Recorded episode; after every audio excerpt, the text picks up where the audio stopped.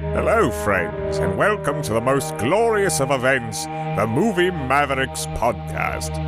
This outstanding program is hosted by two fine gentlemen, Jason and Trevor. Now make it so. MovieMavericks.com. Hey, now everybody, welcome to episode 370 of the Movie Mavericks podcast. I'm Trevor Anderson. Send you over to Jason Rugard, who uh, is oddly sitting right next to me virtually. Well, we Uh, are. but yeah, he's got it right down for us. through the power of alien magic and the internet, we are next to each other, even though we are miles apart. Although it's good to see you and rub shoulders with you again. It's been too long. Yep. Uh, for those of you that are just listening and don't know, we are doing our inaugural video on the YouTube channel for the Movie Mavericks. Uh, this is going to be a companion with our uh, auditory releases every week. So if you want to see our our beautiful mugs, you can go ahead and check us out on the on the YouTube channel. It's been a long time since we did this before. We did it about nine years ago, and it wasn't the greatest quality back then. And uh, technology has caught up to us, and so has age. But uh, you get to see our beautiful faces still here. Yeah, well, we're still here. We're still doing it 10 years in. Yeah, 11 years. We've been doing this for a decade. We have- not, yeah, on, not on YouTube, though. Not on YouTube, but we have been So- podcasting since uh, when there was only but a few hundred podcasts, and that you can check that out. Now there are millions, and we appreciate you guys that are still listening and now watching our videos. But tonight we're gonna be talking about a lot of movies, things that we had gotten caught up with, things that we hadn't seen, some that he had seen that I hadn't yet, and now vice versa. We talk about Tenet, Unhinged, Little Things. Uh, Run, Hide, Fight. We're going to be talking about The War with Grandpa. We're going to be about a lot of things that you guys probably haven't heard of or have been thinking about watching yourselves. Maybe you've even seen some of these things. But first, let's do this trivia game. Trevor's got this trivia game that he keeps popping out, and uh, I think we're about 50 50 on overall for the season, right? Are we, are we about 50 50? Yeah. Okay, I I- think we're still 50 50 right now. We, we get some right, some wrong.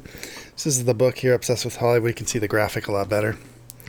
Um, it's a cool little thing, little electronic thing, but we'll. Uh, I just like to preface choose this our things? by saying that my general knowledge of film, even though you know between the two of us we know a lot about movies and, and trivia, but it only goes for me until about early 1970s. From 70s to to current, I'm I'm, I'm solid. But when you start getting in some 40s, but like when you start getting into the 30s or some spots in the 50s, my, my knowledge gets real shitty. Oh yeah, fifties and and past is can be pretty rough, and it's, and even sixties and seventies, depending on the genre and what it is. Um, obviously, we weren't born quite back then to be uh, to have watched a lot of those movies, so it's a lot easier to to stick to a I don't know, a, a living decade there. You know, Well, and movies weren't as readily available as they are now. You couldn't just see, uh, you know, a random film from the '50s unless your local video store had it back then, or some sort of cable channel. a lot of the playing it. classics they did have though, even on VHS. Fair. I mean, I saw a lot of films I uh, for the first time in film school that we had never. I, mean, I never saw the Maltese Falcon before, um, The Uh-huh. Big Sleep, things like that. Like movies that you figured you had seen. Uh, I love Double Indemnity because of that. I never had experienced it before. Sure. yeah, that's a great flick. So we're doing a guilty pleasures here. Oh, I'm, I'm I, I live on guilty well, I don't know if pleasures. it's. I mean, it is guilty pleasures, and the the image here, if you can see it, is Steven Seagal. I feel extremely confident in this conversation right now. I was So going to bring up to you recently pretty good right to just go ahead and watch the Under Siege movie, and I hope that uh, you're on board about this. Yeah. Mm-hmm. What do we got? All right. It says, according to the tagline for Four Rooms, how many outrageous guests are featured in the film? A10, B7, C15, or D12?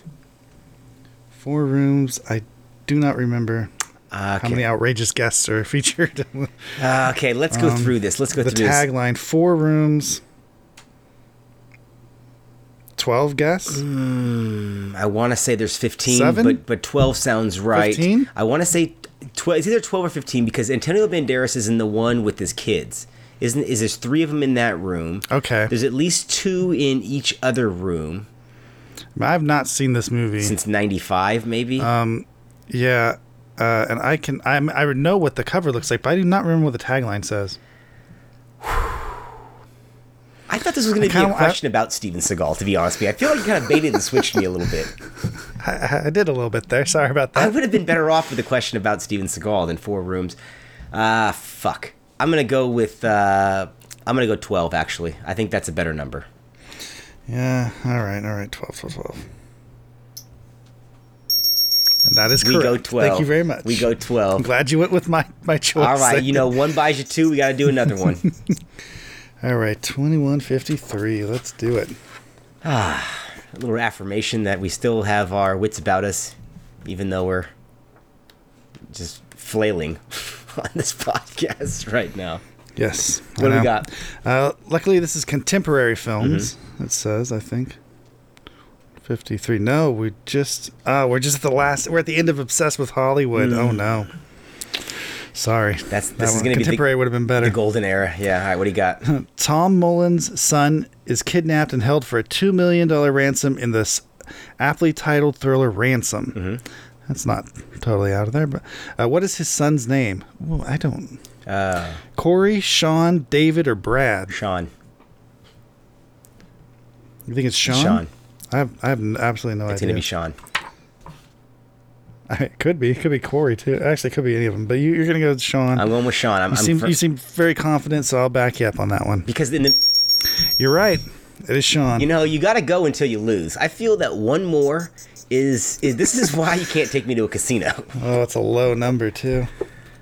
You, you know why I got that right is because I just recalled the trailer right. with Mel Gibson in the 1996 remake where he's screaming uh, to get Brody. You know that's Brawley Nolte, Nick Nolte's son, playing his son in the movie, and it was Sean. I just remember him saying that for some reason in the trailer. So Mm-hmm. Oh, well, Little- so you cheated. I basically used Common Core math, movie style, to get the answer on that one. all right, all right.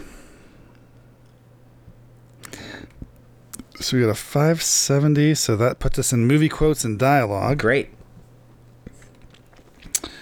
Um, uh, In Touch of Evil, Schwartz says, Hank was a great detective, all right. What is Tanya's response to this? I have no idea. and a lousy cop? Compared to what? He's a great detective just so long as he's dead, despite all evidence to the contrary. It's compared to what I want to say.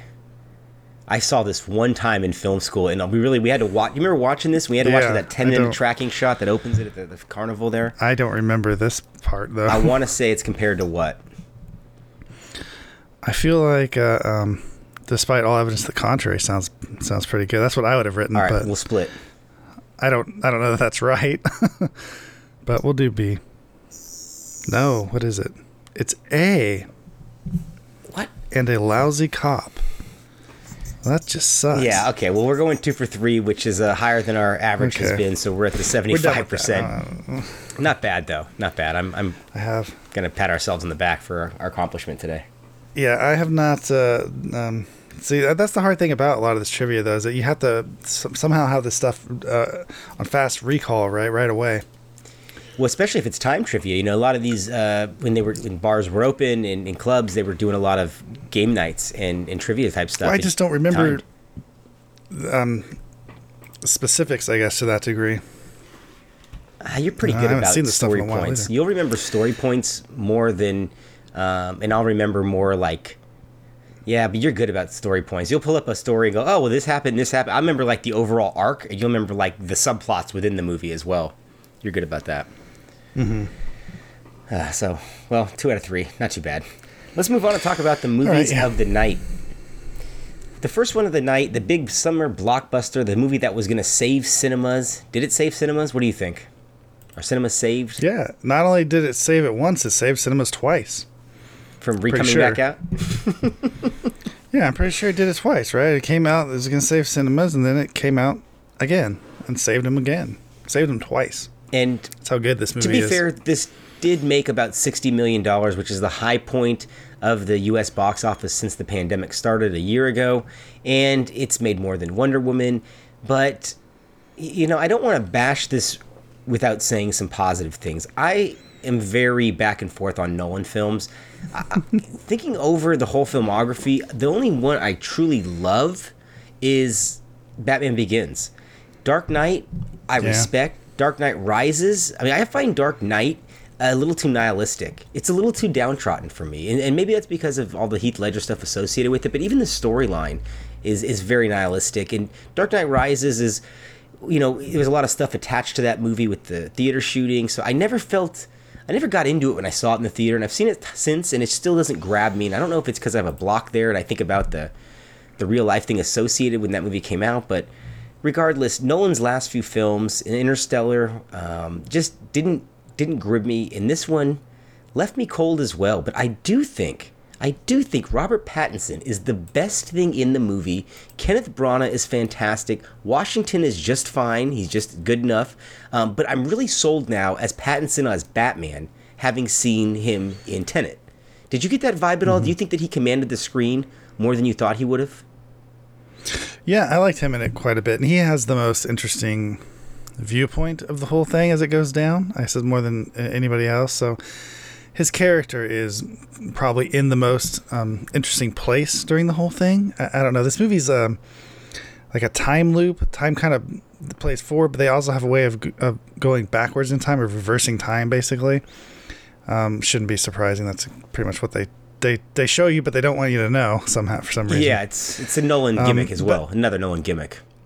Yeah, I mean, and like the setup to this movie as well is there's there's a lot of setup. This movie's super slow, uh, especially in, in the first half of it is just so slow to finally get to the point that you've already guessed, you already know, you know, and it's a time loop, so it kind of gives itself away for a lot of things. Like you, you you've come to expect these things if you've seen any movie that has a time loop in it, right? Yeah, you know the cliches, the know. tropes of the genre in a sense. Because I mean, time travel movies like this are a subgenre into themselves, and uh, it's now it's not necessarily a time travel movie, but it's messing with the linear format of storytelling. And Uh, it kind no, it is a time travel. I know, movie. but I mean, you know, it's not in the sense it's completely a time traveling movie.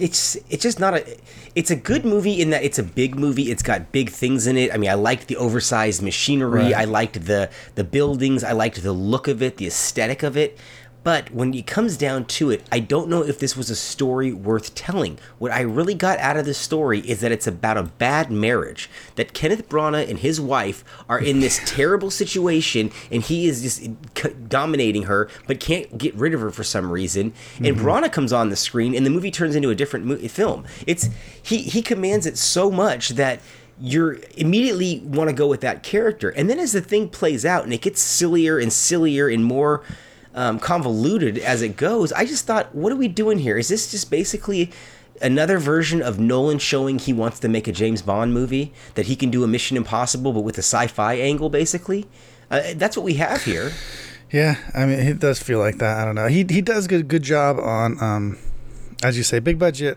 um, action sequences. I, th- I think his action sequences are, are pretty fun and interesting, especially when you get the the mood music um behind them. Um, you know, he'll do. Uh, uh, well, he tends to like uh, people who do score. Well, like Hans Zimmer, I guess. Obviously, well this was ludwig goransson did this But, one um, and I, I know I'm just trying idea, to be though. descriptive of, of what right, of what he likes, which is just mood music, right? Like a burn or something like that, right? and, and that'll like like almost like a foghorn going off will be like music and some Nolan shit, but it but it works. Um, it does kind of send you that signal that oh, this is serious. We're, we're this is a serious movie right now, and some serious things is going on.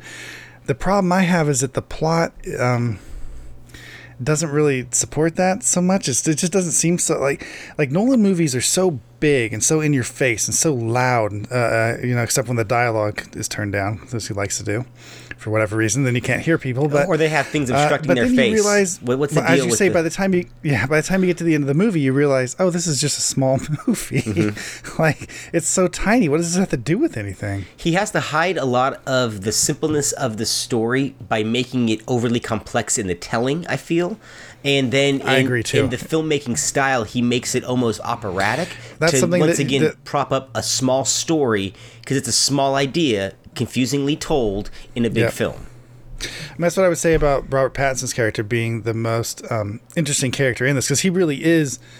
Um, uh, uh, well, I don't want to ruin it for people because because that is I think an interesting way of telling the story of having him. fair enough You know, uh, again, I can't just can't say it without ruining it for anyone. it's that so kind I of movie. I mean, good luck But- writing a review on this without talking in depth about it. Did you like any of the sequences? Because I did find the car chase was nicely done, or the reverse car chase, and I did like the sequence when they were in the vault. I thought that was fairly clever how they did things there, but no more so Well- than a Ghost Protocol when they're The in the hallway with the big is it- sheet. But the minute you hear those things, you you know um, you can call uh, the ending right because you know technically the ending before it happens. because this is a time loop type Yeah. Okay. movie. Yeah. Fair enough. And I and so it kind of ruins in that sense because at the same time it's it's a time loop, but with any time loop you have rules. Um, I'm not really sure exactly what the rules are to this. I'm sure that, that they'll be happily broken at some you know in the, within the movie at some point. I don't know. I didn't pay that much attention to it, but uh, I don't know. It, you know, I what was this? What did they keep saying in this movie? What what's hap- happened has happened or something? Yeah, something there like was a that. You know, mind- they kind of there was a uh, they gave you the idea that, that things were set in stone, so to speak, um, uh, as far as time goes. So it kind of, I, I don't know. I, I understand why he held off for so long before telling you what was going on because it was because it was kind of cool to see that stuff happen before, and then you see, oh, this is what's actually going on after the fact. But it also once that once the the um the reveal is there. you know th- yeah once the curtains are pulled back it's kind of like well yeah you know like i get it now i don't need to watch the last hour of this movie it's, and it's heavy exposition in that sequence because they have to go over it very well on what has happened. Uh, and ultimately, I think a big, beautiful failure, which is very reminiscent of a lot of Nolan films to me.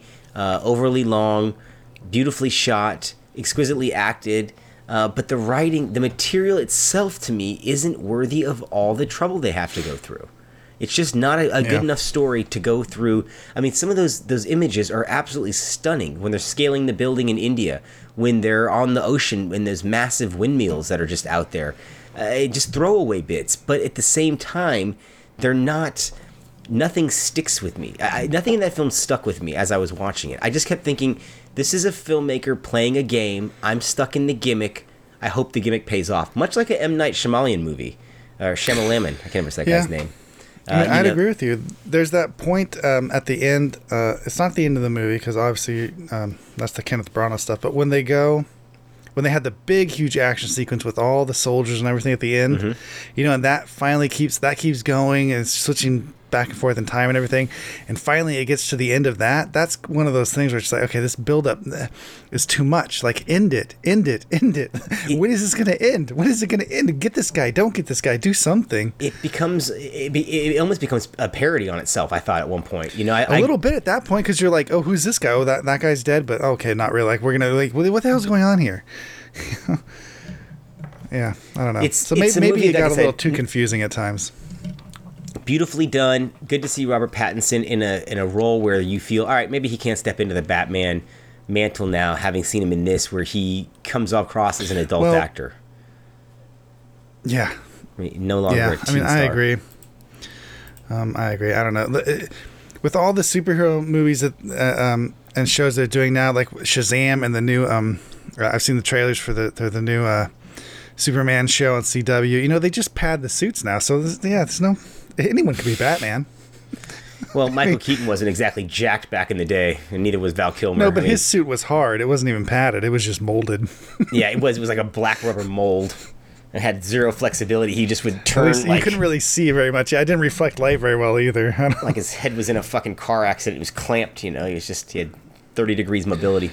Oh, I guess that's a, the, th- the 300 type thing, right? Where they spray paint the abs on you. Oh yeah, well, I'm, I'm sure they did in a lot of Same movies. thing, I guess. Yeah, Let's talk about a guy who definitely doesn't have abs anymore, and that is Russell Crowe, Mr. Gladiator himself. The award-winning actor has let himself go to shit. I'm actually very concerned about Russell Crowe's liver enzymes. I think he is swollen almost to buffoonish proportions in this He looks movie. bad. And don't tell me it was method acting because he wanted to get into the role. This guy's gone full Marlon Brando at this point.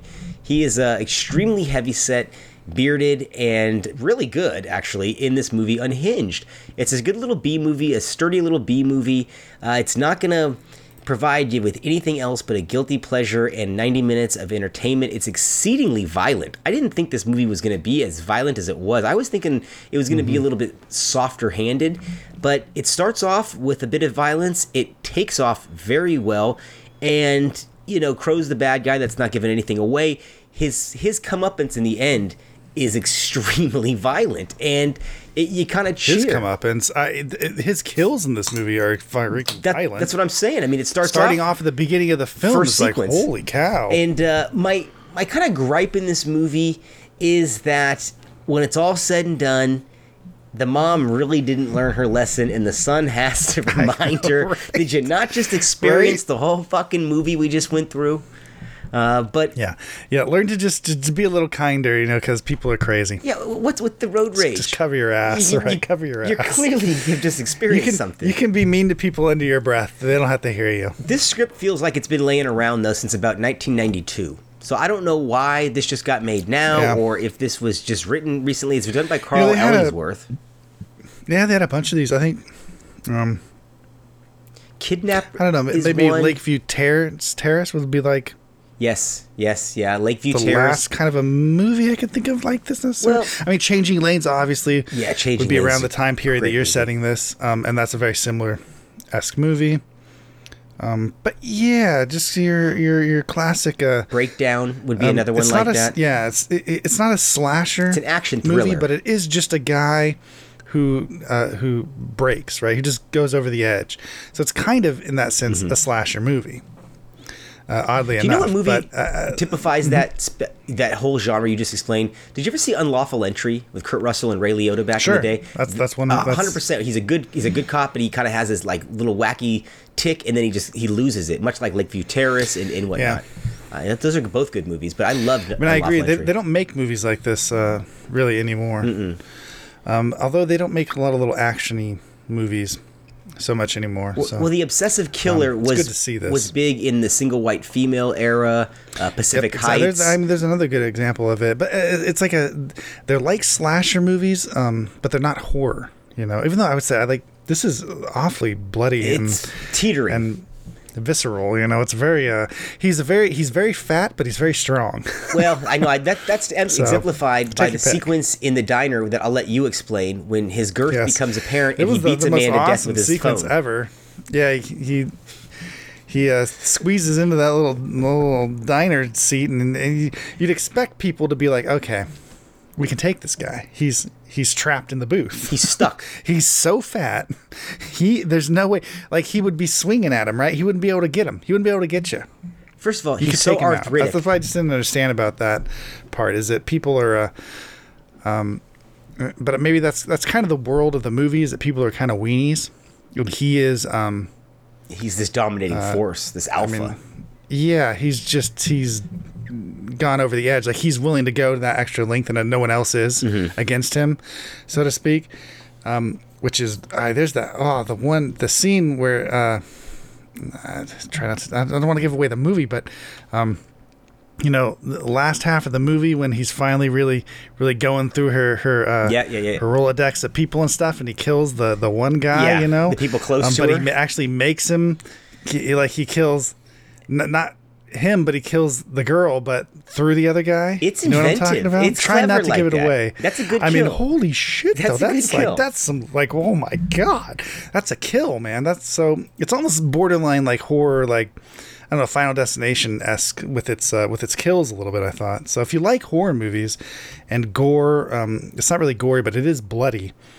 Um, and like I say, violent. You know, uh, when he um, uh, when he attacks uh, in, in Jimmy Simpson's character when he's in the when he's in the diner, he's in the booth, and Jimmy Simpson's just sitting across from the booth, and it's he's Just just, slamming his him. head into the table and stuff. And normally that kind of stuff in action movies is like, ooh yeah, okay, whatever. But this is like, oh god, It- it's excessive, like It's I like said. crap. And uh, he's, you know, I, don't tell me he's not inflamed. I think those knees are bad, and he couldn't go after anybody. But in the movie, he's this. he hobbles. Um, he, he- even in the movie, kind of he, he's kind of he's he's rotund. You know, he kind of like like hobbles around.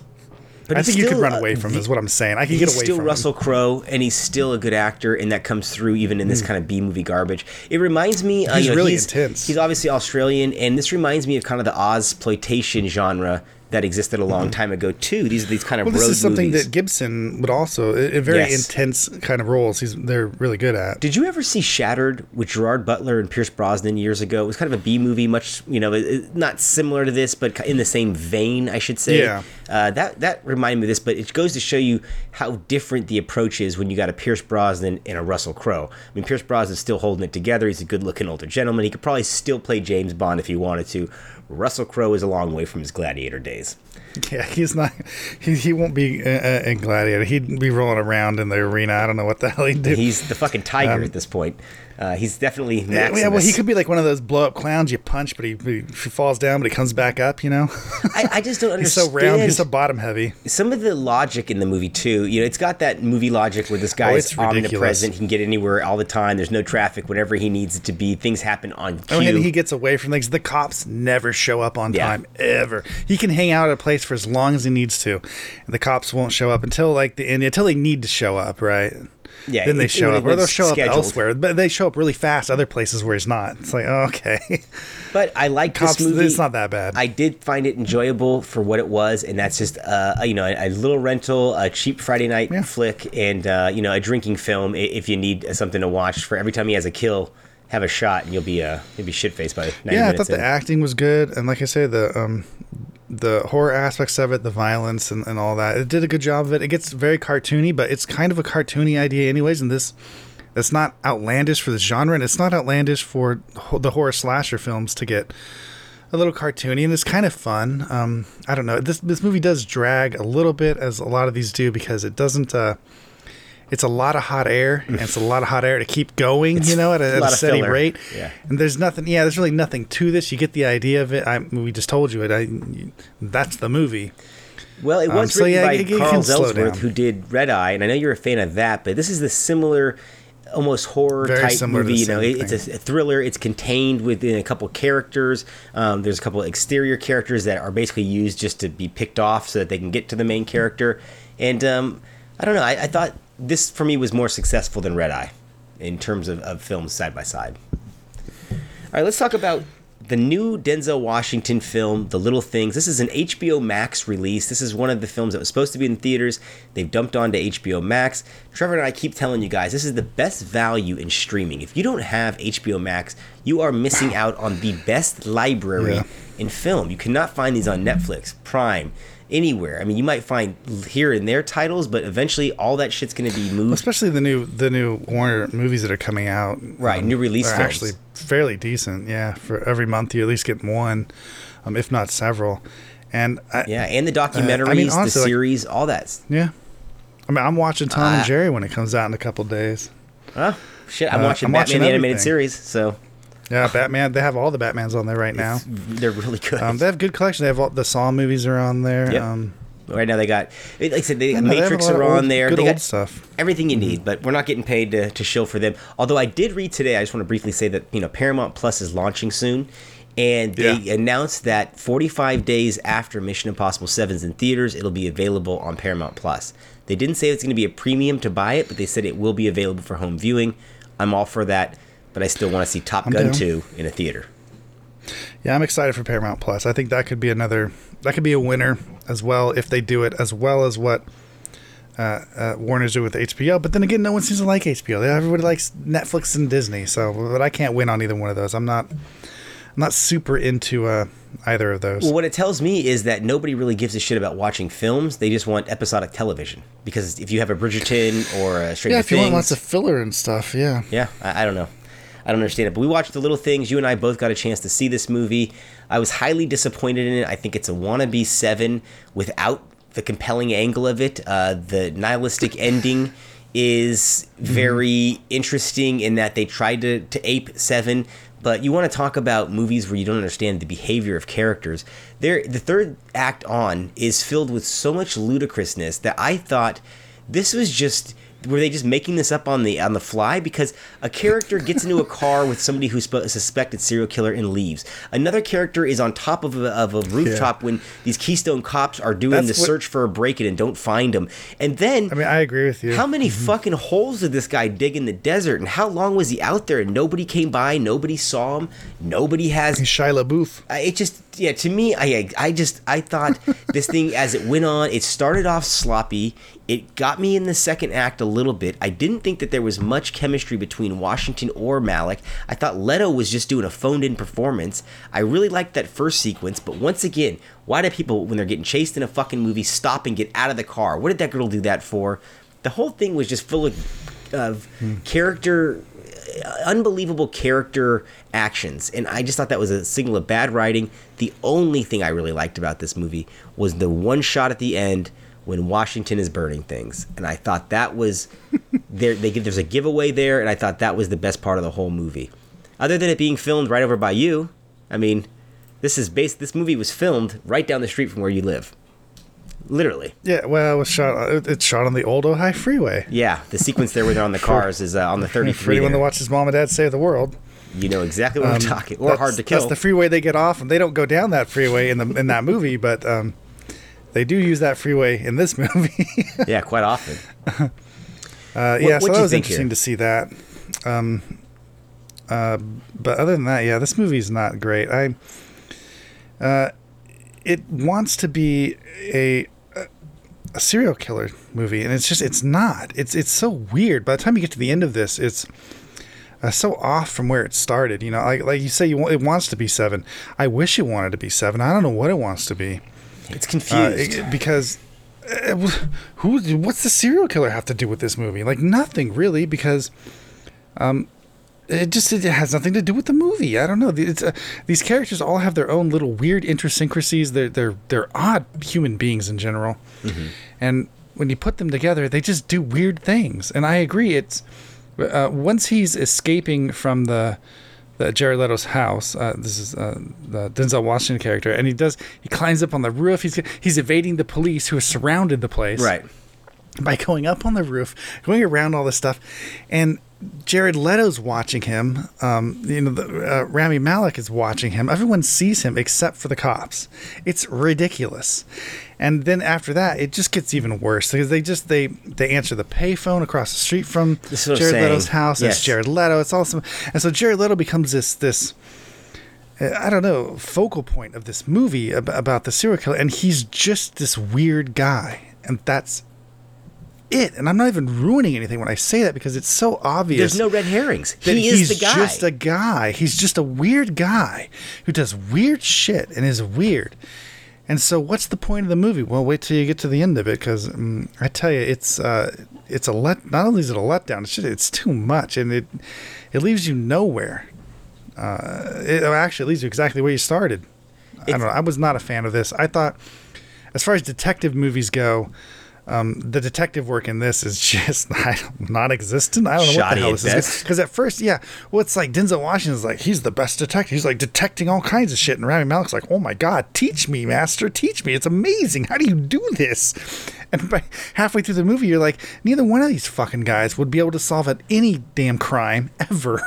Yeah, it's like I said, character actions are so unbelievable. It's it's terribly directed and written, and which is surprising because John Lee Hancock has done good work. I wasn't a fan of his last film, The Highwaymen, with Costner and Woody Harrelson, but even compared to mm-hmm. this, at least that had a through line. This That's is coherent. there's no like I said, there's no red herring. There's nobody who's even a suspect. It, they just go right to Leto. He says it's not him. Then they get the warrants, and then they don't get the warrant. It's like it's just it's procedural all the way down the line until it becomes so outlandish that you're you're stuck with this thing, and it tries to have an ambiguous ending, but then doesn't have the balls to have the ambiguous ending, and I, I don't really know what it was saying. The movie should be called The Weird Little Things. Or the little weird things, rather. Um, little 'cause weird things. Yeah. it, it- that's it's full of what it is is little weird character uh, ticks and, and like you said idiosyncrasies and those are the scenes that play and then everything else doesn't i don't give a shit about the ghost that this guy sees or anything uh, at all on, on any level I, I didn't like this movie at all could you tell Yeah, it's a weird movie, man. I don't know. It wasn't very good, so we'll tell that. But let's let me you talk should still about get HBO. yeah, let me tell you something about that I actually did kind of enjoy. This is a Robert De Niro film that's also been playing during the pandemic called The War with Grandpa. This is a Weinstein film that was shot back in 2017, wasn't released till this year, and found success in theaters uh, in the Midwest and East Coast that were open during the summer. It's a cute movie. I hate to use that term in telling about a film, but the way I look at this, this must have been on uh, the Blacklist, which, if you don't know, is the top screenplays, unproduced screenplays of the year. it's cute. It feels like it could have been someone's thesis script. Uh, it's never really mean spirited. The the little boy is at war with the grandfather, but he's really not. I mean, they say "I love you" through it, um, and at the same time, the grandfather wants to tell this the, grandson, you know, war isn't something you play at. People get hurt. pe- You know, it breaks up things. There is a decent message in it. I, I like Christopher Walken in it and Cheech Marin and, and Jane Seymour. They were they were uh, trying to do something here. It's not going to offend anybody. It's got a few chuckles. It's you know it, it's a step away from just being on a Disney Plus type movie or a Nickelodeon or a ABC Family. Remember those type movies, the Disney Sunday night movie. It, it, Yeah. There's nothing that's going to offend anybody in this movie, and even in the when they're trying to show De Niro as this crotchety old cankerous man, uh, he's not really. I mean, he gets into a confrontation with Faison Love, who, if you know him, he's a he's a big, stout black guy, probably about a 300 pound black guy. And you're like, if this was real life and the way they're portraying this character, this conversation would have gone a lot different. But you know, he kicks him in the shin and runs off. You know, it's just like it's it's soft and it's fine, and I I enjoyed it for what it was. It's kind of sad to see Uma Thurman in a role like this that she, I mean, you're used to seeing De Niro delegated to shit like this. We saw Dirty Grandpa. We saw the dirty version of this, which I actually like too. I think that's funny. That that's a better movie, but this was uh, good enough for what it is and uh, for bringing everybody back together one last time. I mean, my girlfriend got my girlfriend's got a saying that every Christopher there's no bad movie with Christopher Walken, and I just keep pointing. That's just not true. Thank you. Where have you been? There, there's too many Christopher Walken movies for that to be true. I just point out the prophecy. Suicide Kings. I mean, like we we got to go through the lines here. You know, it's like there are a lot of shit Christopher Walken movies out there, um, but there are some good ones too. So, got to be fair. What did you see? You saw Run Hide Fight. Tell me about this one. Uh, yeah, Run Hide Fight. Uh, so this is the school takeover um, movie. I, I guess school shooter movie, really. So it's a little, uh, uh, I guess, warning, you know, as far as that goes. Yeah. So be prepared for what you're watching. yeah, be prepared for it. It, it is, um, it's pretty violent. Uh, it, it goes straight for what it is. It's, it's unapologetic about that. Um, and so yeah, I liked it a lot. I like the the acting is fantastic. Um, you know, Radha Mitchell, Thomas Jane, or, or the parents in this. Isabel May um, plays the main character, and you have uh, Oil, Olly Sholotan, if I'm saying that right, hopefully, who's her best friend, who's really good as well. And then uh, Treat Williams, the substitute himself, We love Treat Williams the, over here. the sheriff.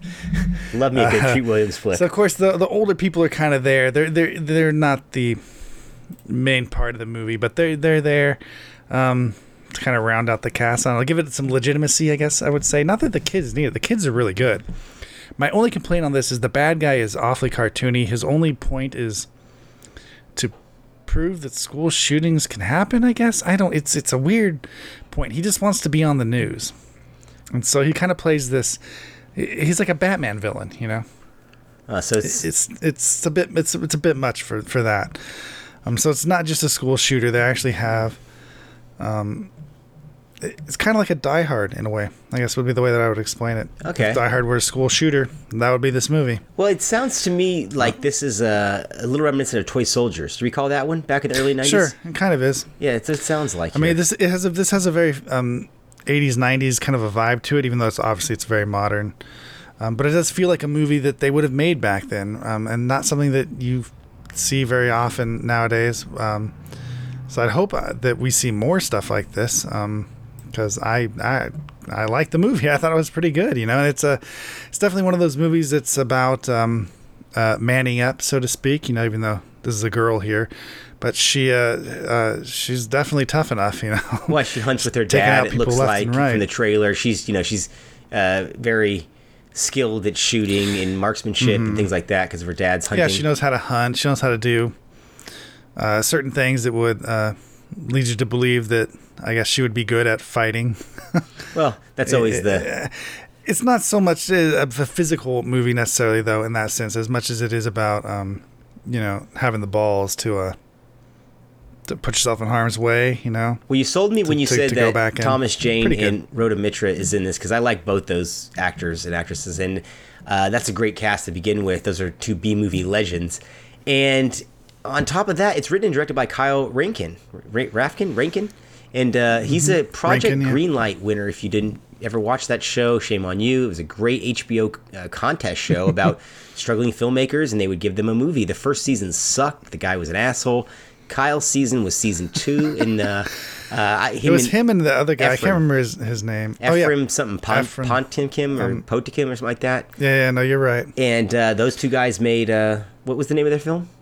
The Battle of Shaker Heights. It was the Amy Smart, uh, Shia LaBeouf uh, Yes. movie. It was actually pretty good. I think the um, that horror movie they made in the third season was that probably uh, actually. I mean, it spawned Was it Feast? what like four other movies. Yeah, Feast. It spawned Yeah. at least four other movies, I think.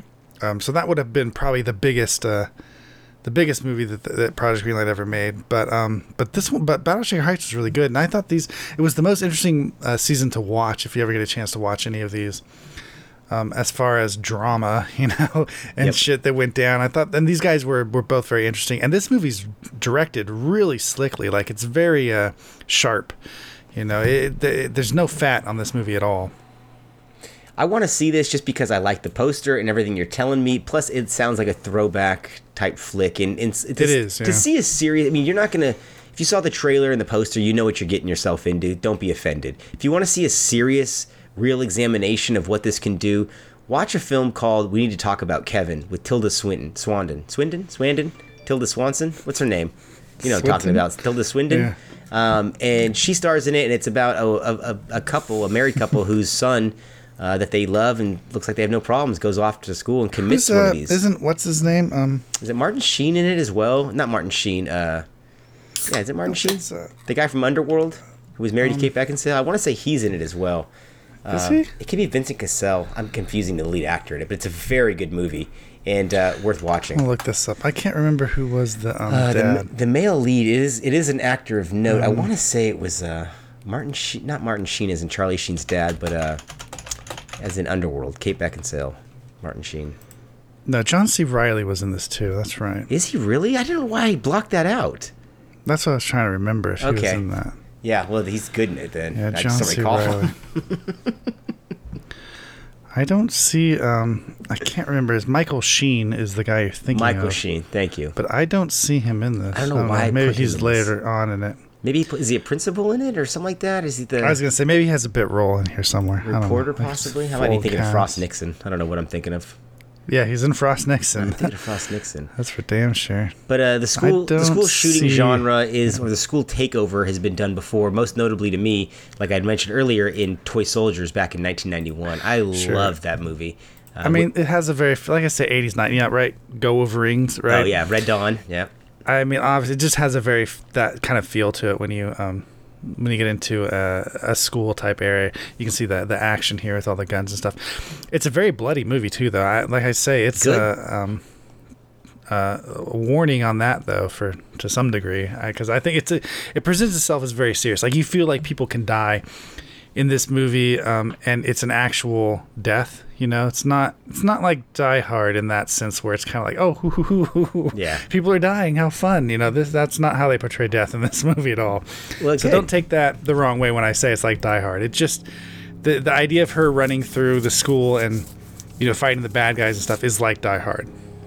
I'll give it a watch. I've been wanting to watch this movie. I forgot it came out. Uh, this was directly put out on the Daily Wire's uh, website. I think you can only watch it on Daily Wire, if I'm not mistaken. Although if you're crafty, sure you can find it elsewhere. I'm sure there's alternate ways I'll to say find you this. that much. Um, Um, but, yeah, they uh, Daily Wire. Who's apparently making? We're into movies now because they got Gina Corona now. Or Hey, great. Carano? Carano. Yeah, Gina God. Carano.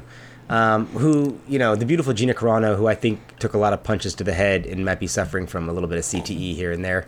Um, but damn, she she can make some action movies. I like her. I like her movies. I liked Haywire, and I liked in what's the one she made I've seen with? plenty of interviews with her. She's not stupid. What was the one She's not. she she's not punched out. You know. uh, what, was- what was the one she made with Treat Williams? He was in one. Weren't they in he? one called "In the In the Cold" or "In the Blood" together? In the Blood was he in that movie? Was he in that movie? I only I vaguely remember watching that movie and thinking, eh. My favorite. that was not one. That wasn't a great one. you're gonna have to recall the best Treat Williams story. Let's ab- see who's in this. About him being on the special features of that one disc. Danny Trejo. Oh yeah, Treat Williams is I'm in this. There you Um, go. Oh God, what movie Did we was watch that that? was together? um What was that? this movie. No, we watched something where he was on the special features, and I'll let you recount this story about Treat Williams' uh, reason for taking on the role. Well, I can't remember. I don't remember if that was. It wasn't Deep Rising, but it was something like that. It might have been In the Blood. To be honest with you, it might have been that movie. It might have been, But yeah. he he basically said. I mean, it was. Uh, shit, I'm trying to look through his things real quick. I cannot remember what movie that was, but it's it's not a very good movie. But he says the only reason he took the role was to go down to uh, was to go to South America, wherever they were, Cabo. I don't was remember where like the hell Puerto Rico it. or He's something. It like, like he's like, it's a free vacation. He's like, what do you mean? Why am I in this movie? Look around. He's like, where are we right now? Why the hell do you think I'm here? He's basically like, I hardly work and I get to go free vacation. At least he's like, honest. That's got to be. That has to be the answer to a lot of this stuff. Because how much of these, um, uh, you, you know, B movies and stuff actually shoot uh, down in Hawaii or Oh, yeah. in the Caribbean or uh, you know Thailand. A lot of times you see uh, uh, huge vacation places, right? Destination points, yeah. The Australia, um, well, and then they go to Prague or Romania, and they can't get anybody to go. But yeah, with that, I loved that Treat Williams bit about what, what do you think I'm here for? I took this movie because of the fucking surroundings. yeah. Be an idiot. All right, moving on, I want to talk about a little B film from the 1980s that I've always wanted to see. This was a movie called White Phantom from 1987. This was a video store staple. I used to walk by this in the local video store and see this box art, and it's the kind of movie that the cover is so much better than the actual movie. It's got a ninja, it's got a guy with a sword, it's got a hot girl in distress who he's protecting, and this movie has almost none of those things and cannot live up to the hype that is on the cover. This is available on Tubi right now and on Amazon Prime. It is so fucking odd. It's it's about a, an American loner, and it's the kind of movie where you know he's an American because he wears a Yankees hat the whole time. You know these kind of movies. He's got a Yankees ball cap on, so you know he's a you know he's a Yankee, and uh, he's in God knows where. They never really specified. Bo Svenson is in this movie as well for like three minutes, but he's got some sort of obsession with basketball. This the movie is a martial arts movie. All this asshole does is shoot hoops. Every other scene, you're like, stop playing. In fact, one of the characters even says to him, "All you want to do is play basketball." And like, this is like, the, was this character was the director obsessed with really wanting to make a basketball movie and got stuck doing this? You got stuck with a ninja movie. it's almost nonsensical. The movie doesn't really have any sort of plot to speak of, but the final kill when the white ninja shows up and he fights the the you know the guy in black and the white fight each other, mm-hmm. it the final kill is so bad. I actually took a screenshot and sent it to you with the just picture this folks. the main character is walking away the, with the sword in hand. The, the bad guy runs up behind him and dives. The guy, the main character, puts his hands behind his head and just lets the sword go. And the three foot fall from his hands to the ground is enough inertia for the sword to pierce through the bad guy as he's falling. It's fucking awesome. I'm telling you, you gotta watch this movie just for that scene. Uh, I can't I honestly recommend this to anybody, but if you're a fan of guilty pleasures, which obviously we are, we got the trivia question right at the beginning. Check out White Phantom. Uh, unfortunately, there was no sequel that ever materialized, uh, probably because nobody in the movie had any sort of charisma uh, or acting ability. But aside of that, it's you know it's the kind of movie you watch and you go, how did they even get this printed? Like who printed the film? How Oh, did look they? the- how did they get I this mean, in focus? I mean, have, it says "E- enemy of darkness at the bottom here up at the top says all new american hero i mean they have you can tell this movie sold all on advertisements right they just have a million It's a yeah, i can't even read what's in the red but yeah it's clearly just a just a buttload of like uh uh i don't know marketing is all this is. i can't yeah And the Oh asshole my on the cover here with the sword, he uh he, he's not doing anything. He just the whole movie. I'm telling you, he walks around in a Yankees hat, a long trench coat, Basketball, shooting huh? hoops. I don't understand. If somebody could explain to me the basketball angle of the film, I would be much appreciated because I didn't get it. Um, I, I if you you're, know. if you're a ninja you're good at basketball I, I- apparently, yeah. I mean, it worked out for the Teen Wolf. Why wouldn't it work out for a ninja? So that's true that's what I learned about in Teen Wolf is that if you become an animal, you literally become better at basketball. You gain three feet on your vertical. but wolves and I, I mean, I often see wolves playing basketball, and they're very good. Uh, and also boxing. Don't forget about Teen Wolf 2. Oh, well. uh, that's true. All right, my man, tell me about Tiny Perfect Things, the film on Amazon Prime. I think this is an Amazon Prime original, the debut on the channel. Yes, this is an Amazon original, Map of Tiny Perfect Things. This is a Groundhog's Day movie, in case you haven't had enough of those. Yeah, right. You know, um, I mean, Palm Springs is currently tearing up the Golden Globes, Ah, which makes me laugh because uh, is, is that the best we got? It's the most obvious we got. I mean, isn't it? It's so sad. It's really see- that movie is was just not that good. I thought that movie was a bit of a letdown. It was obvious. Um, and I'll tell you the big difference between these. I, I liked this movie quite a bit. This is a young adult, teen, um, coming of age. Those can be hit and movie? miss. Is what I will say. It can be hit and miss, but this, much like Run Hide Fight, had the kind of the, the idea that life is hard. You have to push forward. You have to to, to get through things.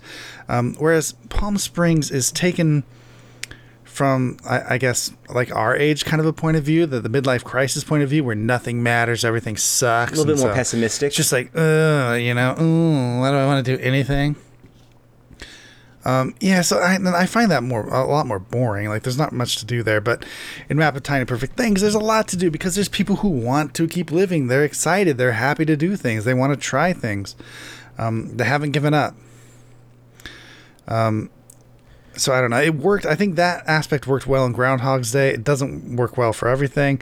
I'm glad to see something different uh, in this and uh, I like the acting, and I liked uh, this the story, the screenplay, and whatnot. It's it's pretty straightforward. Um, it's obviously highly ridiculous. It's a Groundhog's Day thing. Even what gets them out of the loop is I don't get it completely. I mean, I guess it works because they said it works. Oh, so, there's a literal so like sure. a time like a time element of this. They're there's aware. a time okay. loop, just like Groundhog's Day. Gotcha. This this guy, kid's going through it, and he, and he finds out, oh, there's another girl who's going through it, and uh, and I won't ruin the movie past that because the whole thing is basically him finding out about her and what, what she's going through, Gotcha. and uh, and all that kind of stuff, and they both want uh, out of the loop. They both want to stay in the loop. You know that kind of. It's much like Palm Springs. It was the same, um, the same story, right? Mm-hmm. Um, uh, I mean that movie had literally the same story. Uh, The, the the Palm Springs thing, when you touched on the nihilistic point of view, the pessimistic, the you know the midlife crisis, the angst, that used to be a staple Mm-hmm. in the teen film. And then in the '90s, that kind of moved away. We got these really bright, poppy teen films that were full of energy Like and American optimism. Pie, I felt well, like even She's All That and on that kind of stuff. Mm-hmm. And then we had again those angsty movies, and I put I would consider that like Garden State and The Last Kiss and things like that. Yep. Uh, and, and to me, I, those are both movies that just I cannot get through because of the depression of it. I don't like to see the mopey character when it's done well, like in a Noah Baumbach film, like Greenberg, uh, or Mm-hmm. While We're Young. I can relate and I can see myself in it in some ways. But when it's just the mopiness of it, it becomes overbearing, and I just I have to get away from it. So I understand what you're saying on the Palm Springs for sure. Yeah, I mean, uh, I, I agree. Those are that's all uh, a great comparison there. Um, I, I yeah, I don't have a problem with those types of movies. I just don't think they're they're that great. You know, like like Palm Springs wasn't. Everyone's trying to tell me it's such a great movie. Uh, it's just it's not that great. You know, um, uh, I don't know. Map of Tiny Perfect Things. I I I think is a great movie. It's um has some meaning to it. Um, and I would rather at this point look forward to life than think my life is over. You know what I mean? Like I Yeah. like what message do you want to uh to, to watch? I, I don't know. I- I Particularly that- entertainment. yeah, it's not entertainment. yeah, well, I think that's why I'm like I'm far more attracted to young adult type stuff because that's young adults have their entire lives in front of them. Correct.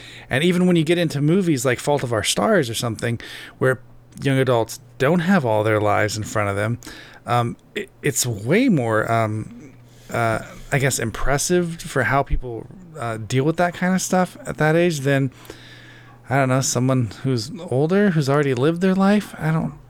um, I don't know. Like you know, at, at our age, you know things. You've learned some stuff. You should know things. You shouldn't act like a twenty-year-old. Right. And if you do, and that's the whole point of it, is that "Mm, I'm still, you know, I never made it. I'm Arrested still a child. type thing. Yeah. Yeah, I don't know. I'm not so damn interested in that, you know.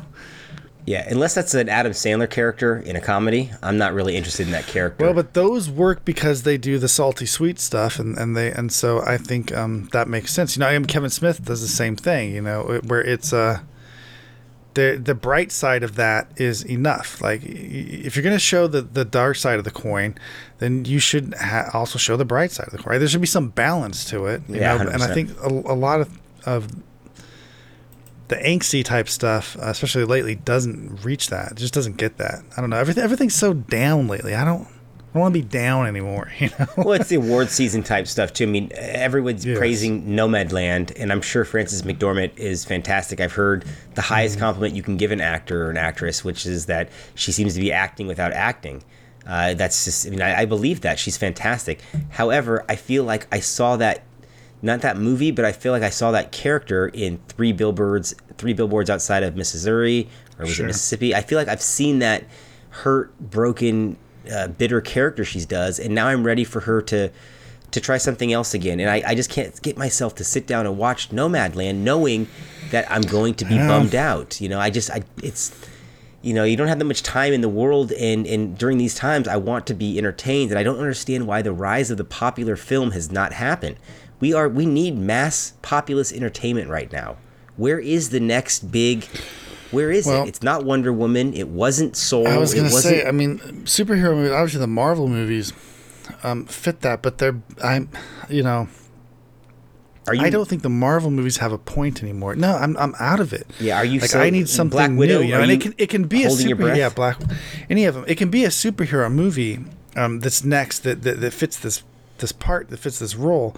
Not saying I'm done with superhero movies, but I'm done with uh, Marvel movies. I know what they are. I know what to expect, and a lot of it um, just falls by the wayside with me. Uh, I think I don't know. I, I everyone seems so impressed with everything lately, um, and they tell me about it, and I go and watch it. I'm like, yeah, it's a thing, you know. It's fine, it exists, but you're gonna tell me this is the greatest thing you could watch right now?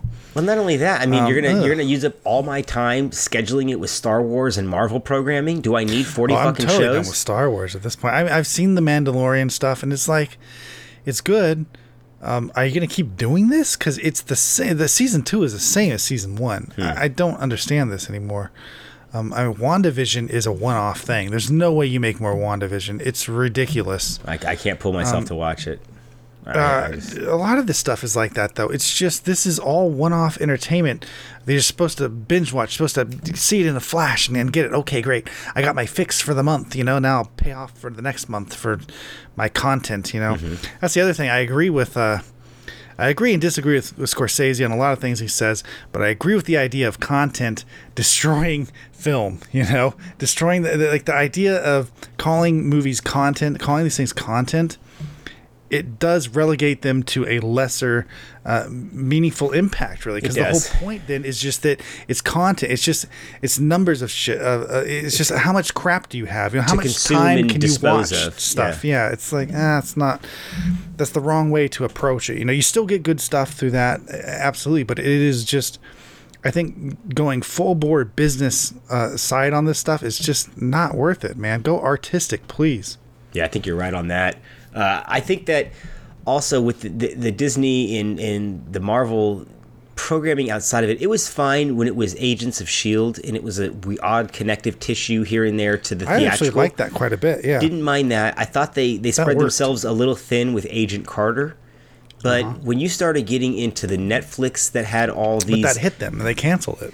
Hey, I, I love Daredevil. That's I mean one of my favorite characters in all Mm-hmm. of comic, especially in the Marvel universe. And I don't even watch that show. And I like Jon Bernthal. I, so I don't understand. That show's over, but that show's really good. I, am sure it is, but uh, once again, I mean, you watch it all for what? It didn't build to anything. There's not a movie spin off of it. It just it, eventually they'll reincarnate it. They'll do it in a different version, and they'll have to watch all that shit. It's just like the Spider-Man stuff. I mean, It I like something. I don't know. I, I mean, I, I don't know. At that case, you would never watch anything. I don't Well, know. let me tell you what I am watching, which I want to uh, sheepishly Mm-hmm. confess to you on air. Is uh, I've started watching the Walker reboot, and if you don't know what I'm talking Yeah. about, that's the Walker Texas Ranger, that Chuck Norris Sunday night I've, staple. uh, I've pulled out back. of CW at this point. I used to watch all that CW stuff. I pulled out. It's Well, I like that you said that you pulled point. out eh, because the CW app is called the CW. Seed, so you no longer are I doing know the CW called Seed. that. It's a bit. I thought that was off. I was like, Ooh, why Hey, would you? What are you seeding over here, sir? This is a little Oh, aggressive with your, your gross. branding. Um, but I mean, let me tell you yeah. about, quickly about that show. That show is at its all-time fucking. It's at its most How- Mm-hmm. cringeworthy. Almost 90 percent of the time. How political is that show? Uh, I mean, I don't even want to get into it. It hits all. It, it checks all the boxes, and That's why it's so watching CW. strange to me because it's it's the exact antithesis. Uh, in all its stances of what the Walker Chuck Norris version was. So why even call it this? Why even? Um, and it's not like this this Padalecki guy, the, the main character, or the actor, can do a flying How- jump kick. I don't understand what Well, we're doing. let me here. ask you this: How are you going to re- reboot a show meant for you know old men? Basically, for young people. And, and, and there's so many of those old men shows, and I watch them now as an old man, and I love them. I mean, I watched them as a kid too, but um, I I just don't see how you reboot some of this stuff and have it be any good. And I'll be damned if, if I can think of any you know Gen Z or kid, you know anyone in their 20s or in their teens that are going to want to watch Walker Texas Ranger. Nobody even knows who the fuck. I Chuck just don't Norris even is. get it. Why would anyone want to watch that that age? They're not. No, they don't. They don't, and they, they barely That's know who the lead actor is unless you've seen Supernatural or whatever that show he was on forever. Um, Mm-hmm. But it's you know not to go off on this, but I just I you know I'll spend my time watching that, but not something I actually want to watch because I just hate watch that anyways. And I just, how, how long are you gonna watch this until I fucking like it? That's where, which ain't happening. So. Well, that's going to wrap up episode 370. Oh, we want to thank you guys for joining Trevor and I on this inaugural video podcast.